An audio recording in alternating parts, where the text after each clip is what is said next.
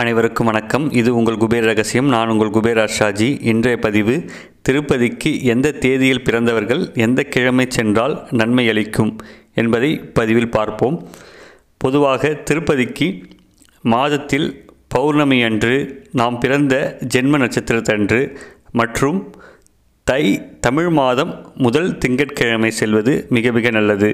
இது நல்ல பலன்களை எல்லோருக்கும் தரக்கூடிய நாட்களாகும். அது மட்டுமின்றி ஒவ்வொருவருக்கும் எந்த தேதியில் பிறக்கிறோமோ அந்த தேதியில் வைத்து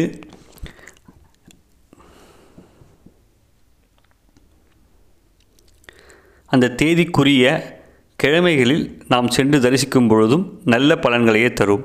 அப்படி பார்க்கும் பொழுது ஒன்றாம் தேதி பத்தாம் தேதி பத்தொம்போதாம் தேதி இருபத்தி எட்டாம் தேதி பிறந்தவர்கள் ஞாயிற்றுக்கிழமை சூரிய உரையிலும் இரண்டாம் தேதி பதினோராம் தேதி இருபதாம் தேதி இருபத்தி ஒம்போதாம் தேதி பிறந்தவர்கள் திங்கட்கிழமை சந்திர ஓரையிலும் மேலும் மூன்றாம் தேதி பன்னெண்டாம் தேதி இருபத்தி ஓராம் தேதி பிறந்தவர்கள் வியாழக்கிழமை குரு ஓரையிலும் மேலும் ஆறாம் தேதி பதினைந்தாம் தேதி இருபத்தி நாலாம் தேதி பிறந்தவர்கள் வெள்ளிக்கிழமை சுக்கர ஓரையிலும் மேலும் ஐந்தாம் தேதி பதினான்காம் தேதி இருபத்தி மூணாம் தேதி பிறந்தவர்கள் புதன்கிழமை புதன் ஓரையிலும் மேலும் எட்டாம் தேதி பதினேழாம் தேதி இருபத்தி ஆறாம் தேதி பிறந்தவர்கள் சனிக்கிழமை சனி ஓரையிலும் மேலும் ஒன்பதாம் தேதி பதினெட்டாம் தேதி இருபத்தி ஏழாம் தேதி பிறந்தவர்கள் செவ்வாய்க்கிழமை அங்காரகன் ஓரையிலும் மேலும் நாலாம் தேதி பதிமூணாம் தேதி இருபத்தி ரெண்டாம் தேதி பிறந்தவர்கள்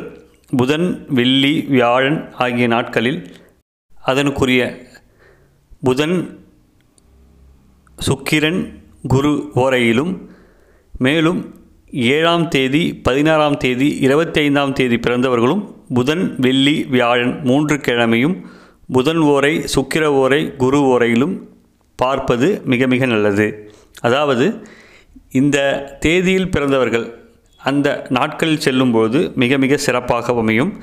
மேலும் ஜென்ம நட்சத்திர நாளன்று சென்று தரிசிப்பதும் மிக மிக நல்ல விஷயம்.